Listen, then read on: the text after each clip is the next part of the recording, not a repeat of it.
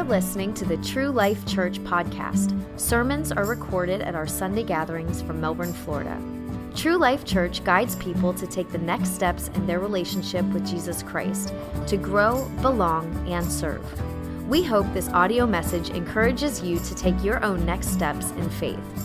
If you'd like to know more about our church or attend one of our gatherings, find us online at www.truelifemelbourne.com. Today's message comes from lead pastor Joshua Smith.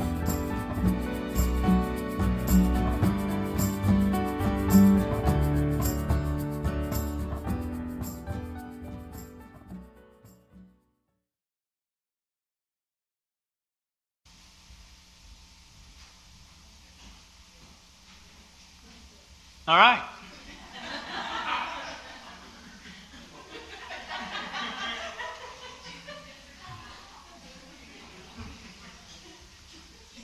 Let's get to it.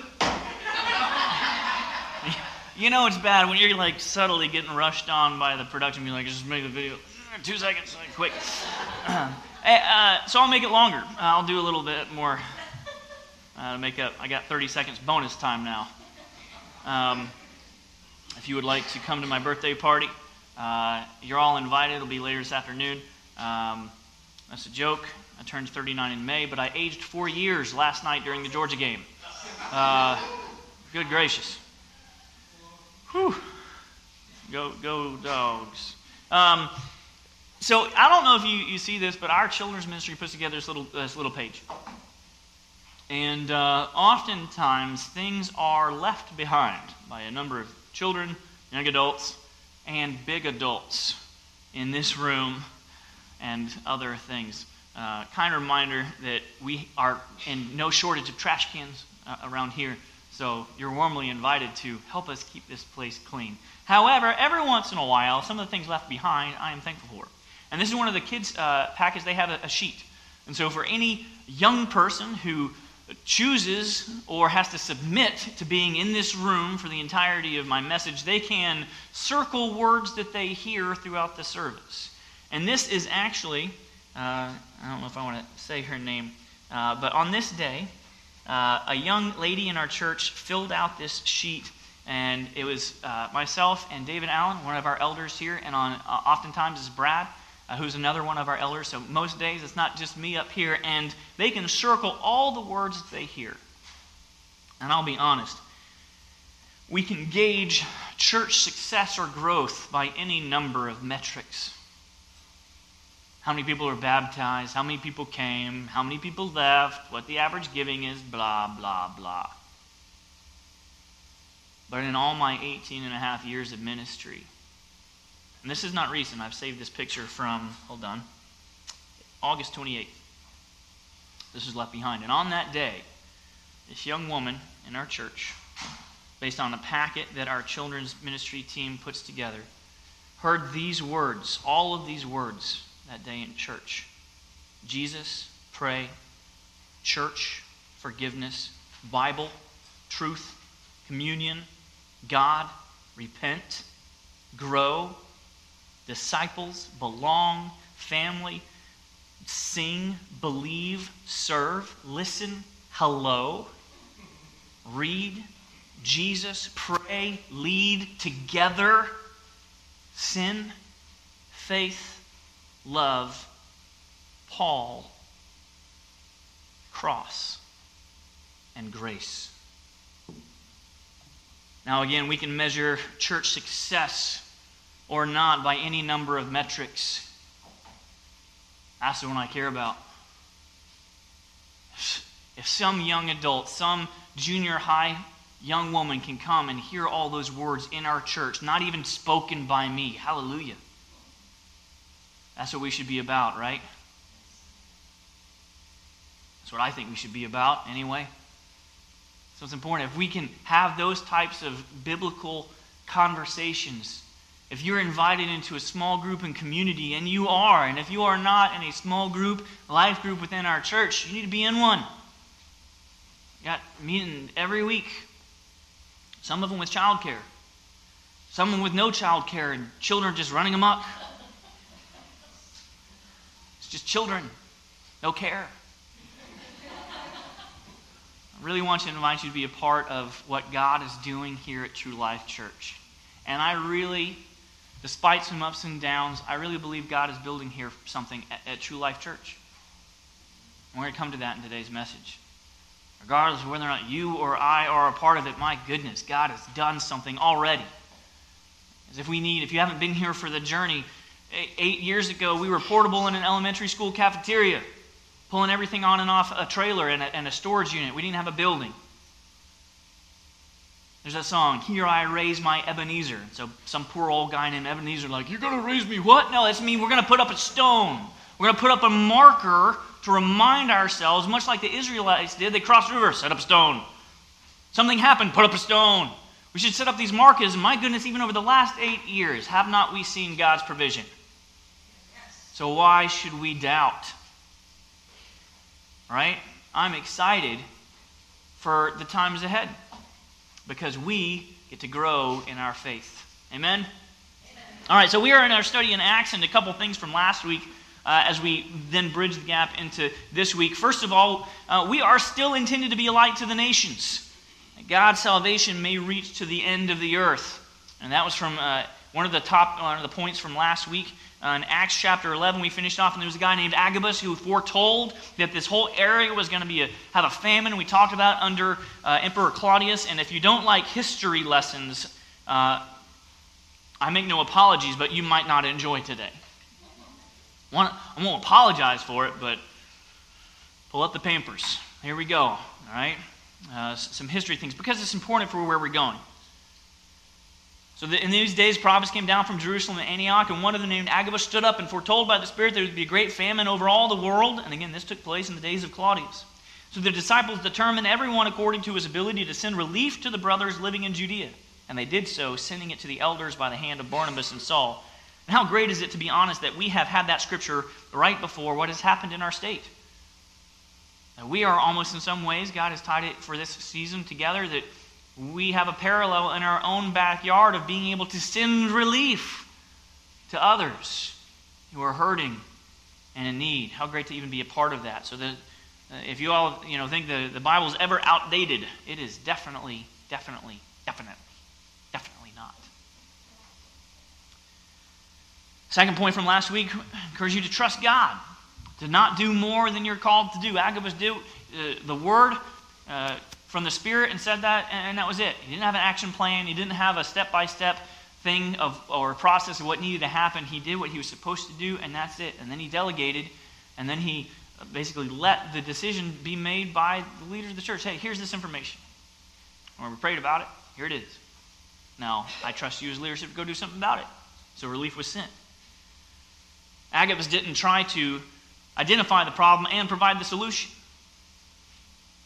Third, everyone has a role to play, a gift to give, and obedience to follow through with. We are called to participate. Christianity is not a spectator sport. It is everyone get off the bench and get involved. And I give the analogy that, you know, again, it's football season. That's where my brain is at. My, my son Landon, he loves watching football. And um, my goodness, he loves watching football. So I love that I have that bond with my son to sit there and watch football. And he's excited and he knows all the teams and everything. It's great. Uh, I think someone even last week here said, you know, oh, did Georgia win? Yes. And he told me the exact score. Like, my boy is smart. Um, and he loves football. So, anyway, um, bless you. So, gave the, gave the analogy that imagine if we were all playing. And so, usually football is 11 versus 11. And if, if you and I were able to stack the field on the other side of the ball, everyone involved, where would there be room to run or throw? And the answer that there wouldn't be any, because everyone would be involved. Right? That's the type of picture we, we want in our minds when we're all involved. Imagine the other team. The other team is obviously the enemy. Does he win? No, we're going to come to that a little bit later today. Finally, since sin first entered the world, God's plan has always been for restoration, but it's not on your terms or your timing. So that's going to lead us into today. So I invite you to stand with me for our scripture reading today. We're going to continue in the story. And uh, we're going to do it a little bit shorter than I had originally planned. Rewrote it halfway through this week. Things changed. And just, again, trying to be obedient to Spirit and the text. So, Acts chapter 12, verses 1 through 5. I invite you to follow along with me as we again stand in reverence for God's word. About that time, Herod the king laid violent hands on some who belonged to the church. He killed James, the brother of John, with the sword. And when he saw that it pleased the Jews, he proceeded to arrest Peter also. This was during the days of unleavened bread.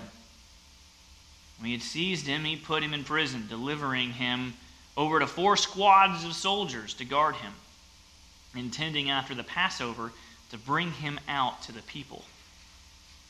So Peter was kept in prison, but earnest prayer for him was made to God by the church. Heavenly Father, thank you for your word. I pray that um, I will be a good steward of its contents today, uh, that uh, it would be, as always, prosperous for us to learn and live by.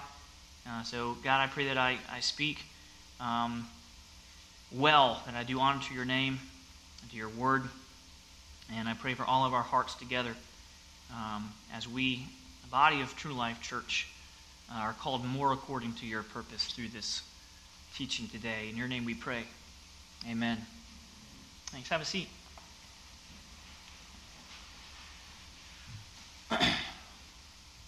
One of the reasons why we're stopping there is that for the time being in this next week, in our continuation of the story as we walk through the text, I almost want us to leave Peter in prison for a week. We know he spent some time there.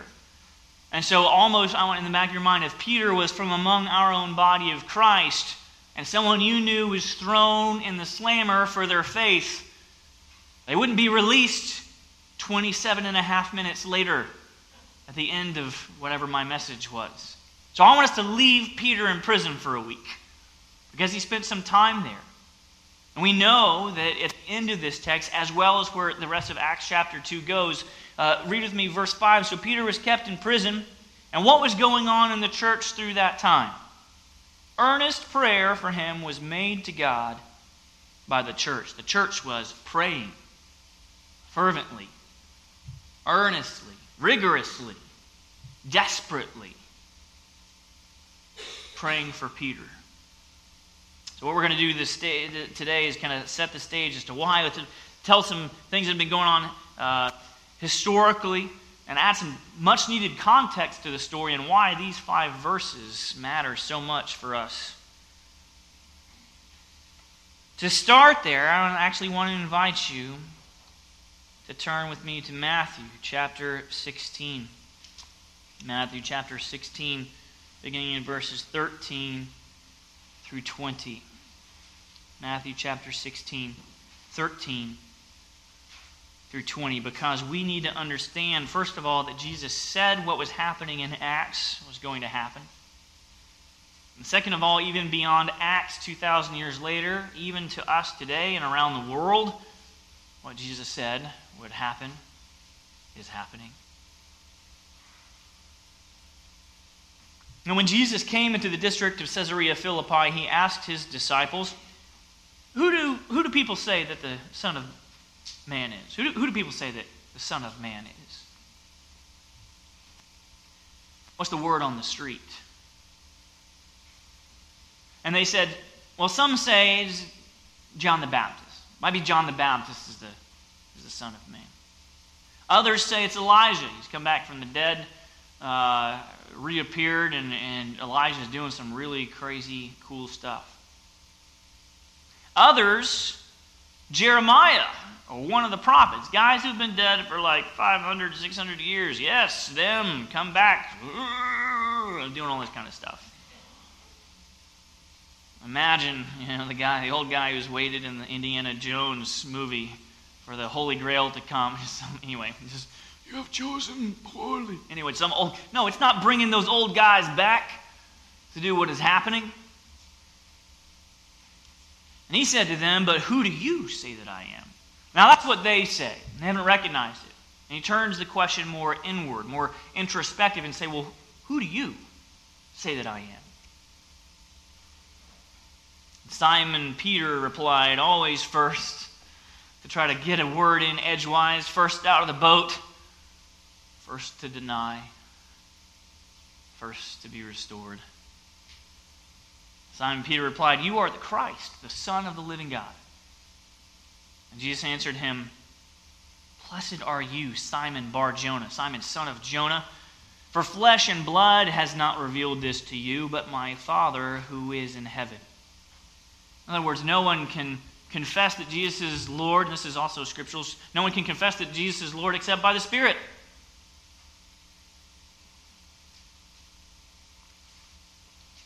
And the Spirit has revealed itself through the person of Jesus Christ to Peter. He says, You're, you're the Son of God.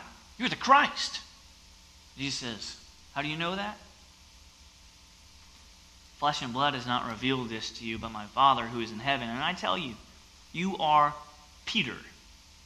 And on this rock, and on this ground, on this foundation, I will build my church. Here's where we're going to spend a little bit of time, verse 18 here. I will build my church, and the gates of hell shall not prevail against it. I will give you the keys of the kingdom of heaven, and whatever you bind on earth shall be bound in heaven, and whatever you loose on earth shall be loosed in heaven. And he strictly charged the disciples to tell no one that he was the Christ. For today, that could be another message in and of itself. Um, but we're going to keep moving through to tie things back into Acts. So that I will build my church. Few things we want to take away from this passage to give us a better understanding of, yes, what we've read in Acts, and some things to take away practically with us for today. First of all, Christ will have a church in this world. He, he said it. I will build my church. And just for clarity, though it's in the text, we sometimes get confused with its application. Who will build the church? I'm sorry. This is involvement, yes. Who will build the church? Right. Does Pastor Josh build the church? No. Do you build the church? Does a great marketing campaign build the church? Do great finances build the church? You see where I'm going with this? I could literally say anything for the rest of the 40 minutes or whatever it is I'm going to do, and it would all be true. Jesus builds his church.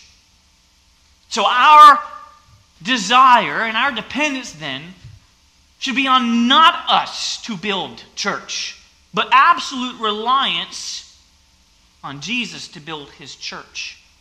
And I'm thankful because over the last few months, like, we've got some new families coming in. I'm looking at some of you. And it's great. Little ones, big ones, old ones, young ones, all great. I'm loving getting to know some of you. Some people drive from Cape Canaveral to come here. Amen. Jesus is building his church because I don't know where you're coming from. I don't know how you're finding us. We got a website, we don't do much with it. We got a Facebook, we don't boost anything. We do no ads, we do no publication, we do no marketing. We're not out on the streets wearing our coordinated t shirts. Thanks. Thanks, Ben. Someone's with me. All right. Like this is this is important stuff. I don't know where you're coming from. Jesus is building his church. And here you are, and I'm thankful for you. I'm thankful to be in ministry alongside with you. I'm privileged and humbled to be able to lead y'all. I don't take it lightly. What a joy that I have you. It's like that, you know, was it Rascal Flatts song? God bless the broken road. And here you are. It's a love song. I only got one in here that applies to. That was we danced to that at our wedding. Aww.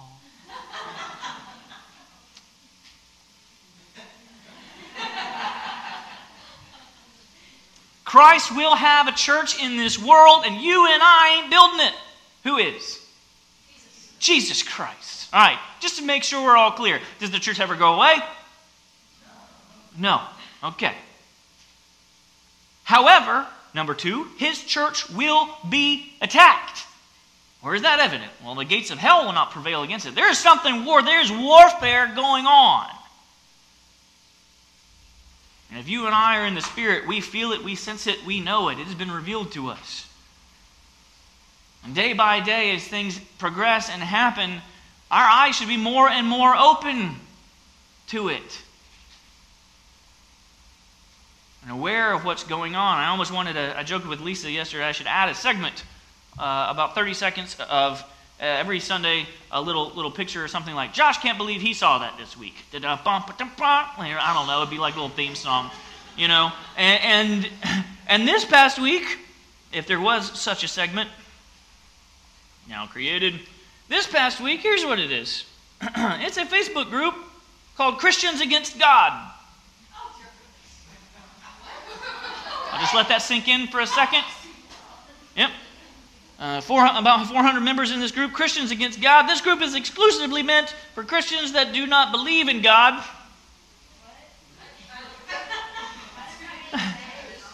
or, or, there's a caveat, or for Christians that do believe in God and just don't like Him.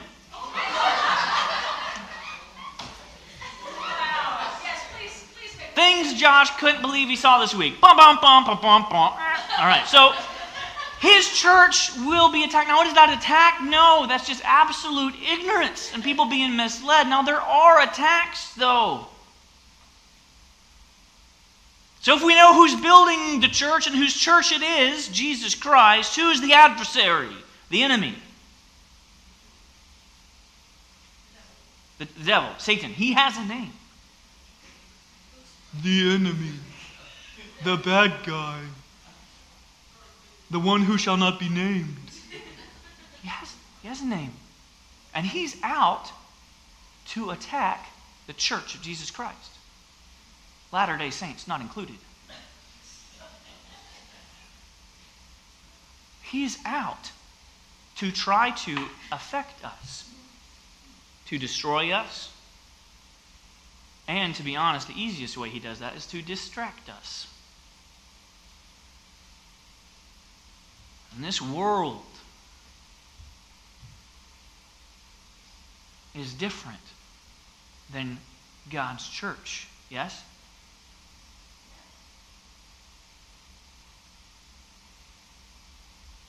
Eric, I'm going to go to that two slides away thing. I had a conversation this week, and out of that conversation, uh, just a mere 36 hours ago or so was some of the rewriting of this because that conversation, thankfully, from someone in here, uh, he, uh, he, and I were talking, and I'm thankful for brothers in Christ. I'll just say that. Uh, of all shapes and sizes and all that kind of stuff. And, uh, and I have a shape too, it's like pear. Um, with, with toothpicks underneath, all right? So, in all shapes and sizes, I'm thankful um, for brothers in Christ, and through this conversation, uh, kind of became the exodus for uh, the rewriting of, of, much of this message. And out of that conversation, I, will share this with you, and I, I, take no credit, even though I said it. This is the Holy Spirit, and I'm thankful for this. But I have to share it with you. Because this is the words, don't you hear the words that are coming out of my mouth? This is what came out in this conversation. It was one of those moments of like, light bulb. Okay, it's easy to be the type of church the world is looking for. It's easy to be the type of church the world is looking for. You understand that? Because the world doesn't really want truth. The world doesn't really want to told, you're a sinner, you need to repent. No, I'm good the way I am. And every commercial will tell you, you're perfect the way you are. I'm good. I'm great. I need nothing. You deserve better. You deserve it. You deserve it all. No one wants to be told the truth. No one wants to change their life. No one wants to be confronted with the sin. And we who are in Christ and in His Word know that the wages of sin has a price, has a cost, and the wages of sin is death. And there are countless churches, as I mentioned earlier, that are simply just distracted. Now, I'll preface what I'm about to say with this. I hope you leave encouraged every week. I do. I hope you leave fed with the Word. I hope you leave uh, enjoying the community, this belonging of believers. And I, that's, that's, that's my hope. But since we have shifted things over the last year, two years post pandemic, and, and teaching this at a, a deeper level, it is not the popular message that many out there are saying. Everything's going to be good. Motivational speak. I want to motivate you. I want to motivate you to repentance. I want to, I want to motivate myself to repentance and a right relationship and understanding of a holy God. And then an, an unbelievable appreciation and thankfulness for who He is and what we've been given. Right? I just, you need motivation, there it is. That's way better than a cat poster or just hang in there meme. This is life changing stuff here. The world wants convenience, wants comfortability, wants complacency. And this calls us into unity only in Christ, accountability. Christ will have a church in this world, and his church will be attacked. You and I, and our children, and our great grandchildren, will be, Lord willing, a part of a church that will be attacked by the enemy. Physically, emotionally, spiritually, politically. Prepare for it. Finally, despite all of that, those attacks will fail to destroy Christ's church. Isn't that good news? It's like that moment in Forrest Gump with little no legged Lieutenant Dan up there on top of the mast saying, You call this a storm? Bring it. Persecution? Yeah, we can take it. Because the Christian life is really a call to die. Call to die to self. Much in the same way that John the Baptist said, Jesus, upon the approach of the Lamb of God, here comes the Lamb of God to take away the sins of the world, whose, whose shoes I'm not even worthy to untie. He must increase. I must decrease. And we want to like vindicate and right fight for ourselves of like, I want to be somebody in this world. So did like 82 billion people or so who've probably lived before you. Who knows? I want to be somebody. Be in Christ. Let that be enough. It's easy to be the type of the church the world is looking for.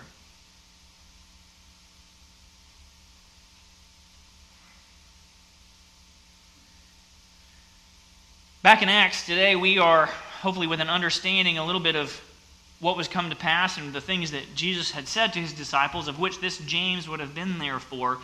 we got to get a couple things straight. First of all, there are three main Jameses, all right, in the New Testament. All right? First of all, you have James, the son of Alphaeus. And other than being the son of Alphaeus, virtually nothing else is known about him. He was the disciple, one of the apostles of Jesus Christ. We know in Acts chapter 1, we read that already, that he is in the upper room praying before what we call Pentecost, right? And then after that, he, along with several other apostles, aren't mentioned again in Scripture. It doesn't mean they weren't there. Many of them were actually sent out. We're going to come to that in a few moments um, but there's no record of them in this particular text. All right? That's James, son of Alphaeus. Then there's the second James, which some people might argue is the most important James. All right? Often referred to as James the Just. This is the brother of Jesus. Jesus had brothers? Yes. Jesus was conceived, given birth by the Virgin Mary, but conceived by the Holy Spirit. Now, I don't know about you, but if I'm married, and I am, and we have Holy Spirit child, which is fantastic, that I've been entrusted to, to lead as a person, father, whatever, and I still have not the Virgin Mary, technically yet, um, over here, m- married. We're going to want to make more kids. I'll just say that there, all right? Now we know, we know in Matthew 13 and in Mark 6, Jesus had at least four brothers and at least two sisters. because they're not mentioned by name, but plural. So this is at least two. I'm not great at math, but there's an S. All right? Sisters. All right? We also know that Jesus' own brothers did not believe. And I'm actually going to turn here real quick because it's important. You don't have to. But John chapter 7, John chapter 7, Jesus going about in Galilee would not go about in Judea because the Jews were seeking to kill him. Now the Jews' feast of booths was at hand, so his brothers said to him, Leave here and go to Judea, that your disciples also may see the works you are doing. For if no one works, for no one works in secret if he seeks to be known openly. If you do these things, show yourself to the world. Verse 5 For not even his brothers believed in him. They thought he was probably the weird brother. Like, here's, here's wackadoo Yeshua going around and, like, yeah, he's my brother, but, like, we don't talk about him, you know, like, once removed type of thing. Like, just, oh, here he comes again. You know, family gatherings and are a little awkward or whatever. You know, I don't know. But they wanted no part in what Jesus was doing or his ministry. They did not believe. They were his family, but they wanted to end at that. Now, it didn't stay that way, this is so great.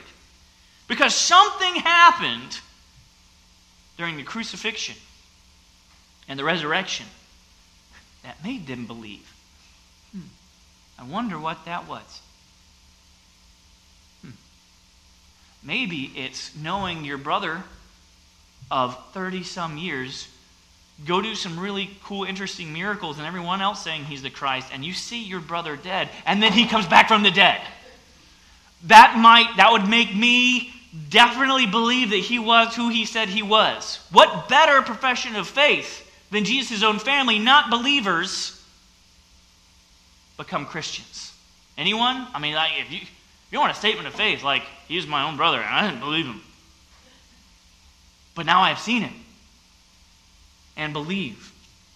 In 1 Corinthians 15, we know from Paul's writing that Jesus appeared to his brothers after the resurrection. We know that in Acts chapter 1, again before Pentecost, that this James, the brother of Jesus, is also in the upper room praying. And from later on in this chapter, from Acts 12, verse 6, on forward chronologically, this is the James that will most often be mentioned in Scripture. Galatians chapters 1 and 2. Later, here in chapter 12, Acts 15 has a great speech and forward. This James, the brother of Jesus, did not believe, now believes, became a central figure in the growth and the leadership of the early church, especially in Jerusalem, where he would be, I guess, the senior pastor in today's terminology. Finally, there's the James of today. This James here in Acts chapter 12 that was killed by the sword. This James is the son of Zebedee. He is the brother of the apostle John. They were fishermen in Galilee. They worked along with Peter. And they were a follower of John the Baptist before they became followers of Jesus Christ. This James, who is mentioned most in the New Testament in the Gospels, is this James, son of Zebedee. Almost certainly the older brother because they were mentioned in order. So whenever you read the names of people, the oldest came first in Hebrew writing. And they would, go, they would go down the, the line of oldest to youngest as they wrote the names. And James, it's always James and John. Um, there's one passage in Luke where James isn't mentioned at all. Maybe they weren't together that day. They're kind of joined at the hip. And all the other passages, of which at least there are 21. So you have James and John. James, most likely the older brother of John. Well, there's also the book of James. Well, who wrote that? Here's what's fun we don't actually know. Theological scholarship leans toward James, the brother of Jesus, like we just talked about, who was a prominent figure in the early church in Jerusalem. But it could also have been James, son of Alphaeus, because both James had brothers named Jude. Another one of Jesus' brothers' names, Jude or Judas, right? Again, obviously not Judas Iscariot, the one who betrayed Jesus. This is why the last names kind of matter in most of those contexts, because it makes clear that it wasn't his own brother who betrayed his brother, Jesus. Make sense? All right, so it could be James, the son of Alphaeus. It could also be the James we're talking about today, James, the son of Zebedee.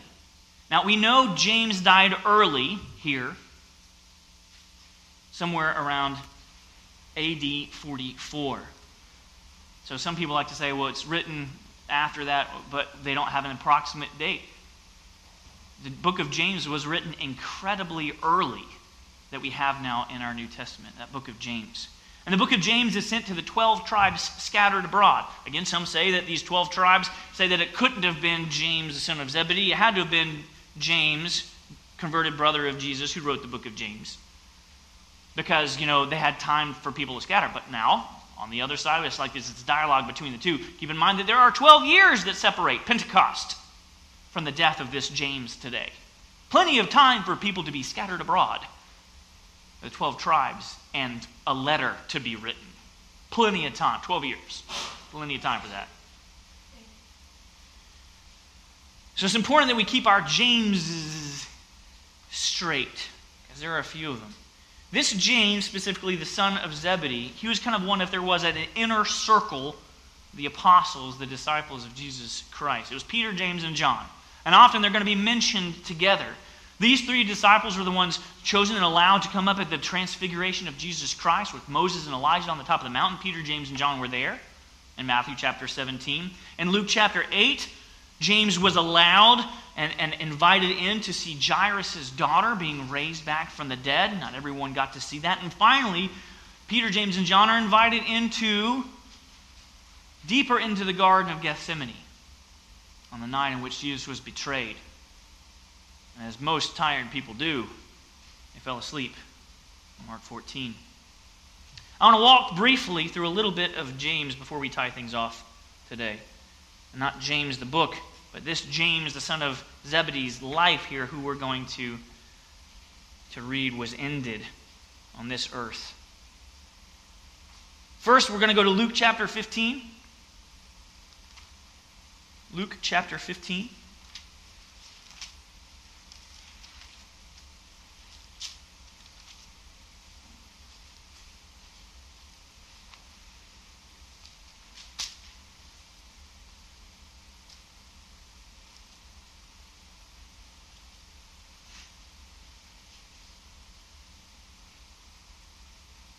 I'm sorry, I wrote the Ross passage.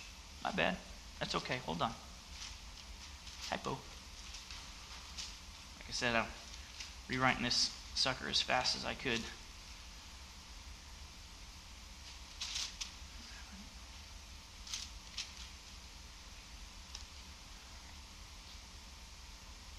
Five.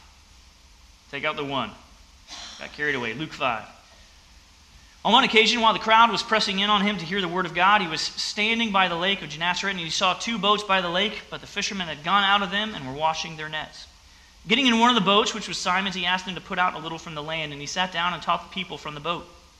When he had finished speaking, he said to Simon, Put out into the deep and let your nets down for a catch. And Simon answered, Master, we toiled all night and took nothing, but at your word I will let down the nets. When they had done this, they enclosed a large number of fish, and their nets were breaking.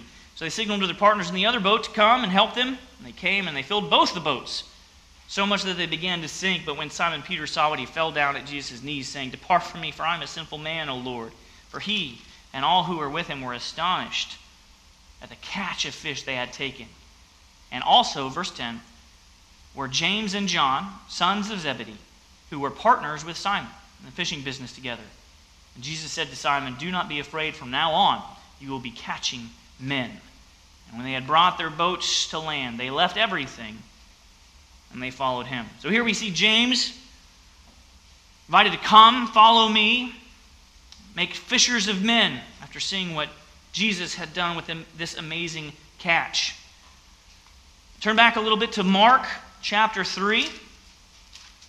And again, we're kind of doing a, a little bit of a time study of what a few things that are in James's life. I've already mentioned a few with the transfiguration in the Garden of Gethsemane, but a few of other important things to keep an eye out for. Mark, beginning in chapter 3, verse 13, and he went up on the mountain and called to him those who he desired, and they came to him, and he appointed twelve, whom he also named apostles, so that they might be with him, and he might send them out to preach and have authority to cast out demons. So he appointed the twelve Simon, to whom he gave the name Peter Cephas? James, the son of Zebedee, here he is, and John, the brother of James, to whom he gave the name Boanerges. Boanerges, that means sons of thunder. We can stop there for today. Sons of thunder. We know that most fishermen, most sailors have a mouth. They have a tongue. They have, let's say, some often four letter type of words that come out uh, often. Uh, men on a boat, you know, they were, you know, probably marked or, you know, I can imagine might have had tattoos or other scars from being out on a boat and getting, you know, hooks and nets and things caught them. These were rough, gruff sons of thunder. So much so that Jesus kind of gave them this nickname. And they were feisty. You know, anyone ever known anybody who just wanted to fight? Like, no matter what, they're just, they want to fight. That was sons of thunder, all right? So Jesus called these James and John sons of thunder. Go on to Luke, back to Luke now, chapter 9. Luke chapter 9. And this is fun. So we see a little bit of these sons of thunder in action here. Luke chapter 9, all right, beginning in verse 51. And when the days drew near for him, Jesus, to be taken up, he set his face to go to Jerusalem. And he sent messengers ahead of him who went and entered a village of the Samaritans to make preparations for him. But the people did not receive him, Jesus, because his face was set toward Jerusalem. And when his disciples, James and John, sons of thunder, saw it, they said, Lord, you want us to tell fire to come down from heaven and consume them? Like, come on, let's do a fight. Let's Sodom and Gomorrah this place. They don't want you, let's burn it. All right? Let's get in a fight. Let's do this. But he turned and rebuked them, and they went on to another village. Hopefully, we're getting a picture a little bit of, of this James. All right? We also know that the sons of Zebedee's mother, Salome, she was involved. All right? Let's go to Mark chapter 10. This is slightly also before the passage that we just read we're going to go to Mark because there's a little bit more detail there. Mark chapter 10, beginning in verse 35. And James and John, the sons of Zebedee, these sons of thunder, these feisty, fiery, you know who's, came up to him and he said to him, Teacher, we want you to do for us whatever we ask for you. Come on, Genie, you want to rub that lamp? Gimme, gimme, gimme. We want something. You're working all these miracles for everybody else. Work one for me. I want. And he said to them, What do you want me to do for you? And again, it's so great that Jesus asks this when he would have known the answer. Asks anyway. And they said to him, Grant us to sit one at your right hand and one at your left in your glory. So it's you, you're on your throne, and then you got sons of thunder on either side. It's going to be great. Just little brrr, fiery guys to fight your battles. This is how I fight my battles. No, there's one on every side, just a James and a John, ready to do we want to be in honor next to you. And Jesus said to them, You do not know what you're asking. Are you able to drink the cup that I drink? Or to be baptized with the baptism with which I am baptized?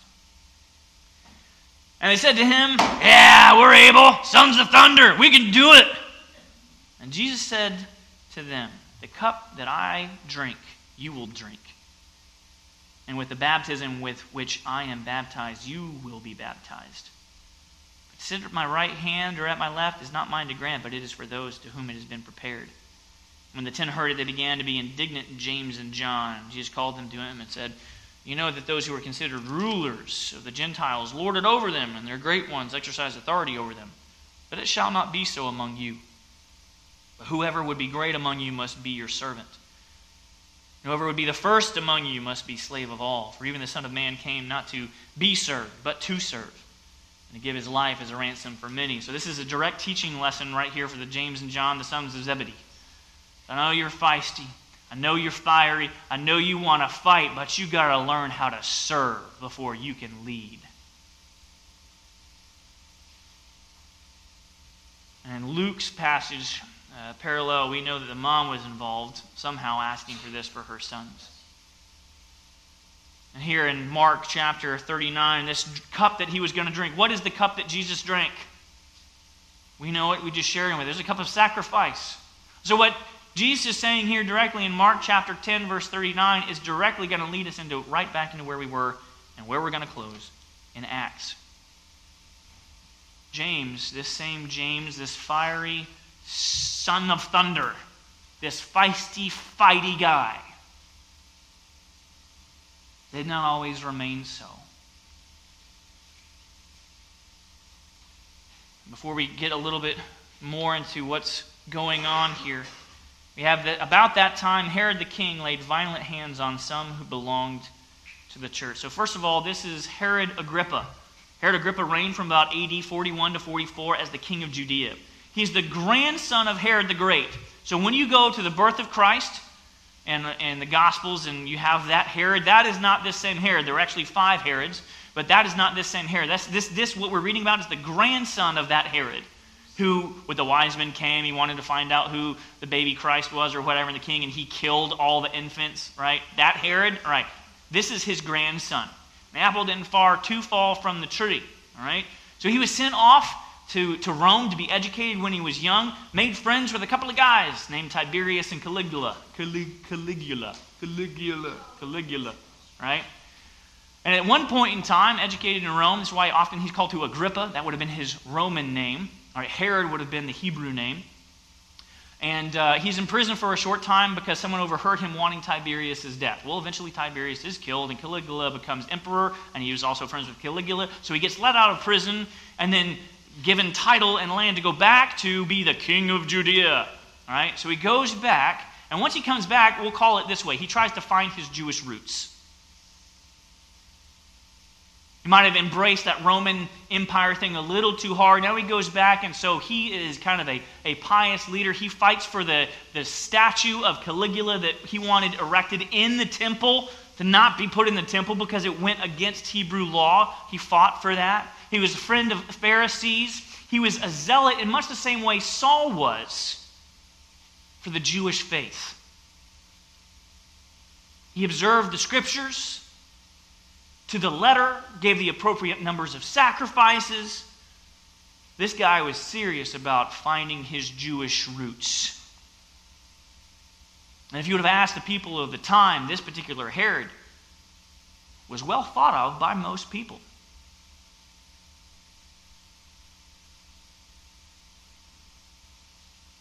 They laid violent hands on some who belonged to the church.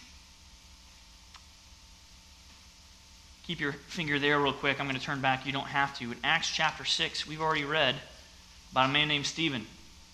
Now, Stephen was not an apostle. Right? He was appointed as a deacon, as a leader um, after all that. So the first apostle martyred for the faith is this James, son of Zebedee, we're talking about today. Stephen was the first martyr, if you will, for the faith that is recorded of, but he wasn't an apostle. Okay? Among those, however, were six other men. We can read about it here in Acts chapter 6, verse 5, and what they said pleased the whole gathering, and they chose Stephen, a man full of faith and of the Holy Spirit, and also Philip, and Prochorus, Nicanor, and Timon, and Parmenas, and Nicolaus, proselyte of Antioch. And during this time, so when you read, and this is not again in the biblical text, this is the historical text, which is great because it validates the biblical text. Like they just, it's another reinforcement for how good and how true the Word of God is. And in this verse 1, about that time, the King Herod laid violent hands on some who belonged to the church. During this time, Timon and Parmenas are also killed. Some of these exact same men we just read in Acts chapter 6 are also killed, one in Macedonia and one in Philippi. And he killed James, the brother of John, with the sword.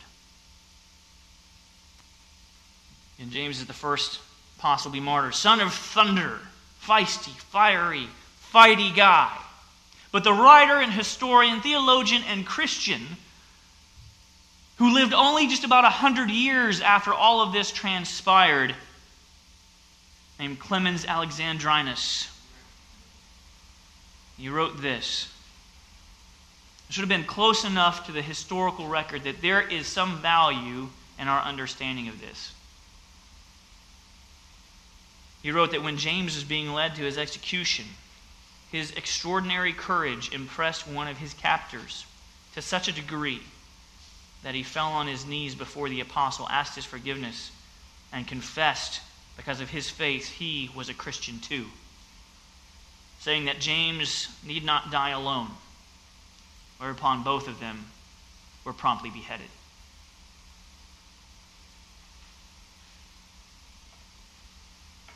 Wow. This son of thunder, this feisty, fiery, fighty, want to fight everyone guy. Because of Christ, his life was drastically changed. Now, I don't know about you or I, but how would we approach such a threat to our existence?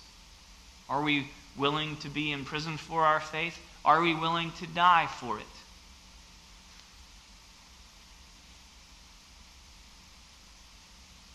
A few things to, to learn as we look at the arc of James's life. Because everything that's here is worth reading and spending some time on. Like this great man of faith, this disciple, this apostle of Jesus was, this is just always the end for him? Yes. So that you and I could read about it and learn from it. The church is greater than one member, one family, and one person. Now we know and can imagine that the early church would have been maybe somewhat scared. We know that's why they were earnest in prayer. But they trusted God. I see their leaders being killed off. Might be a little might be a little scary. But whose church is it? It's Jesus' church. And who's building that church? Right.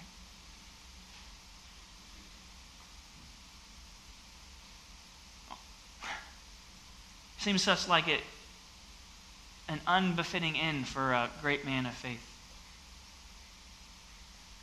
There can be almost no greater end than this. Really. You think about it? And don't get me wrong, I'm not in a hurry to die. I want to live for Christ. For Christ. But should the time come where I have to choose, like in the book of Joshua 24 15, who I will serve, I choose to serve the Lord. I choose to follow the Lord.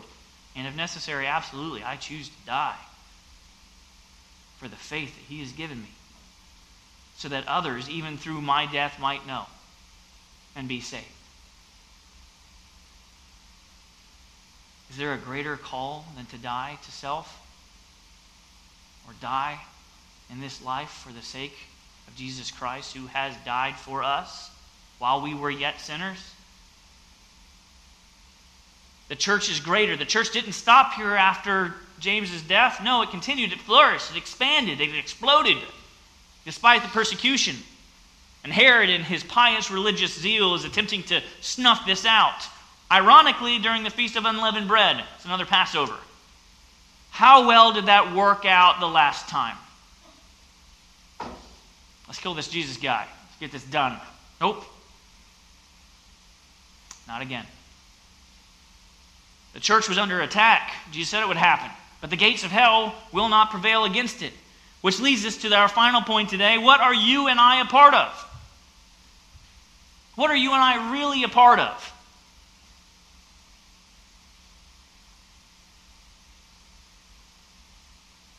Yeah, we're a part of True Life Church. Think bigger. Think longer. Think better. You and I are part of a global, universal and eternal church of Jesus Christ. We are part of a global, eternal, and universal church of Jesus Christ. Like, isn't that great? Like, I'm excited about that. Take the name down off the front. I don't care. Move us into a Wendy's. I don't care. Build a new building. I don't care. Come all to my house. I won't care. My wife will. Come on over. I don't care. We are part of a bigger than true life church. This is good news. We need to be in fellowship with one another in, in a legacy and generations of the people who have come before us, who have paved the way with men of faith and leaders like James to lay their life on the line so that you and I could stand here in freedom and read it and sing and worship. They can't do that all around the world. I don't know if you're unaware of that. The church is not done being persecuted in Asia, they're being killed. This is why I love the ministry they partner with, with, with our missionaries over in Asia. This is so important. We give every single month and we should give more. because they need it. Maybe more than we do. They're baptizing 10,000 over here. We're lucky we get one. I'm glad for the one, don't get me wrong. But Jesus is building a church larger than True Life Church. One day I will die. One day you will die. One day True Life Church might die. Is that my wish? No. I wanted to live. I want to live beyond myself, but I don't know. The only type of legacy you and I have is actually when we're gone. We can't live to see a legacy. Can live to see a leg, you see. We can't live to see a legacy. It's not going to happen. So who are you going to pass it on to? Watching Georgia football, my mom and my dad went to University of Georgia. And my son loves University of Georgia. And I had some pipe dream last night at 3 a.m. why I couldn't fall asleep and kids are crying and ah, whatever. I was waiting. I was like, I was lying awake. Fortunately, Lisa took that one last night. We've had nosebleeds and we've had throw up. It's been a fun week. I don't care about the hurricane. It's been blah in our house. All right? Yay, parenting. I was lying uh, uh, asleep, and I know what time it is. Just hang in there with me. You know, I was lying, uh, uh, not able to sleep last night. I'm thinking, you know, you know what? What's stopping me from from applying to, to go to University of Georgia? I would like to finish my education. I don't know if I can afford to, but I would like to. Right? I'm going to see what I can do to work that out. Why, why not? Because my parents went there. and be a legacy, and then maybe my son can go there. I've got a video of Landon saying, he wants to be the Georgia football quarterback, number 13, just like Stetson Bennett. I love it. Okay, so, but legacy. And so, I mean, as I, as I just picture what that is, that's just college. That's American university. That's first world problems. And, the, and for God convicted me because in that second, like, oh, I could be a part of this generational family that attended the University of Georgia. That doesn't matter. Crap. What you and I are a part of is generational legacy of the faith. And that does matter. And you and I are grandfathered in, able to participate, able to, to worship, able to read, able to, to pray, able to be a church together because of the foundation that these men who died for their faith laid for us. Thanks be to God that we might be able to have one faith one day. God bless us with that measure of faith.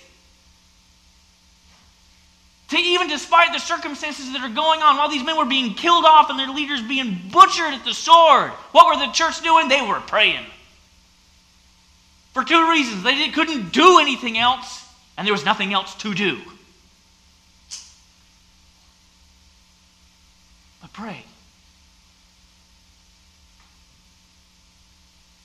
It's easy to be the type of church that the world is looking for. To be welcoming, to be inclusive, to put a flag out front that just displays something. It's easy to go do community service projects or clean up after a parade. It's easy to wear coordinated t shirts. It is not easy to live out our faith, but it should be. We've been called to it, church. And we've been called to a church that is bigger and better than True Life Church. You and I are part of the church that Jesus Christ is building. And there is nothing, no gates of hell, no span of time, no attack from the enemy that will ever prevail against what God is building. Amen? Amen? Let's be a part of that church this week. Be on mission. I've got a dream I'm going to share with the leadership team a little bit later at our summit meeting coming up. And for the first time, perhaps in my life, I'm looking forward to Halloween. You know why? So I grew up in a, in a house we didn't do we didn't do anything like that. We didn't do the dress up or whatever. The first time I ever went trick or treating, I was 16, and I wore a costume uh, dressed like George Washington with a wig and buckle shoes because that's what I had from a history project. I looked ridiculous. And I went to doors in my neighborhood and they're like, Aren't you a little old for candy? Yes. But I took it. And in a couple weeks, the world, and maybe some of us in here, without the right intentionality, are going to gather. We're going to go door to door, handing out communion. Sorry, candy. Whoops. Handing out candy, and you see where I'm going with this already. You see where my mind is. Handing out candy or receiving candy. I'm per leadership summit today and some elders go ahead on some funding as a step of faith because it technically it might not be there in our budget. But again, I don't care about that. You and I are about to have an incredible gospel opportunity in our community where you don't have to leave your home or your neighborhood. Think about that for a second. I want to make up these little cards by the hundreds and the thousands that you and I can pass out to every single family comes to our door. Every single family we give candy to gets a card. Where do you go to church? Gets a card. Do you know Jesus Christ? Gets a card. Do you know that you're a sinner like I am? And that there is a Savior who is Jesus Christ? Gets a card that says, Do you want to be a part of the church that God is building at True Life Church? What an incredible gospel opportunity. I don't care about candy. Forget Reese's Pieces and M&Ms. Give good news. Y'all with me on this? I'm excited for Halloween. Because if us as a church are gospel motivated, the whole mission changes. People are about to come to your door. You don't have to go on some worldwide trip to evangelize. They're about to knock on your door because you left your light on. And you wish you wouldn't have had. And your dog's barking. Good news, an opportunity coming to your door. I want, to, I want us to be about it. What better opportunity than beyond candy to share the good news of Jesus Christ? Amen? Amen. I'm excited for that. I hope you are. I'm just throwing another pipe dream out there. Maybe we'll all go to University of Georgia together. I don't know. I want us to be a part of the legacy. I want us to be a part of what God is doing here. In the hope that maybe, maybe, and not for our glory, but only for the glory of God, maybe someone one day will read about your measure of faith, about your measure of commitment. What a story that will be for a life well lived for the gospel. God is building something here, amen? amen? And I want to be a part of it. I want you to be a part of it. I want others to be a part of it because God is good. And I'm excited about what's to come. Church, let's pray. Man, I want to invite you out. We're going to close in a song because it's always a good time to praise the Lord. And again, I don't, I know, I see the clock. You act like, uh, I see it. I know what time it is. I just don't care. Because I want to praise, I want to worship, I want to read, I want to study, I want to learn. I want my life, like yours, to be changed because of who Jesus is. And I'm sorry, but that's worth an extra 20 minutes, right?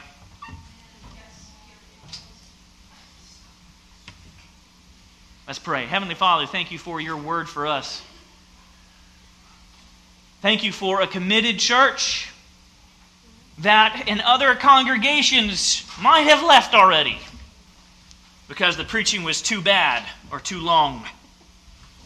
So, God, I thank you for a people who have who continue to stick around despite my failures and foibles, my words that don't do enough justice to your goodness, to your word. God, I thank you that we, you are sovereign, you are sufficient, and anything that you and I, church, that we try to do falls short, God is there. And even in our failures, even in our weakness, Christ's strength can be shown. God, I thank you for True Life Church, to those who are members of this body. I pray that you would give us a fervor, an excitement, a momentum, a, a motivation to worship, to be about your word, to be a people of prayer.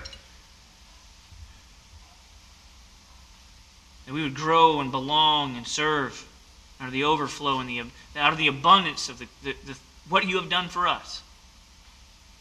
That we aren't motivated to get the name of True Life Church out there, but simply the name of Jesus. Because it is in that name that every knee will bow one day every tongue, every tongue will confess that you are Lord. It is you we worship. It is your life for our forgiveness. It is your spirit in us. So we thank you. And True Life Church, with one voice, said, Amen. Amen. Let's stand and sing. Y'all ready?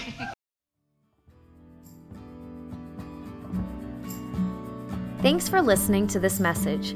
This weekly podcast is a ministry of True Life Church. If you'd like to help keep these audio sermons available, you can support our ministry online at www.truelifemelbourne.com forward slash give. Until next time, may the peace of God, which passes all understanding, guard your hearts and minds in Christ Jesus.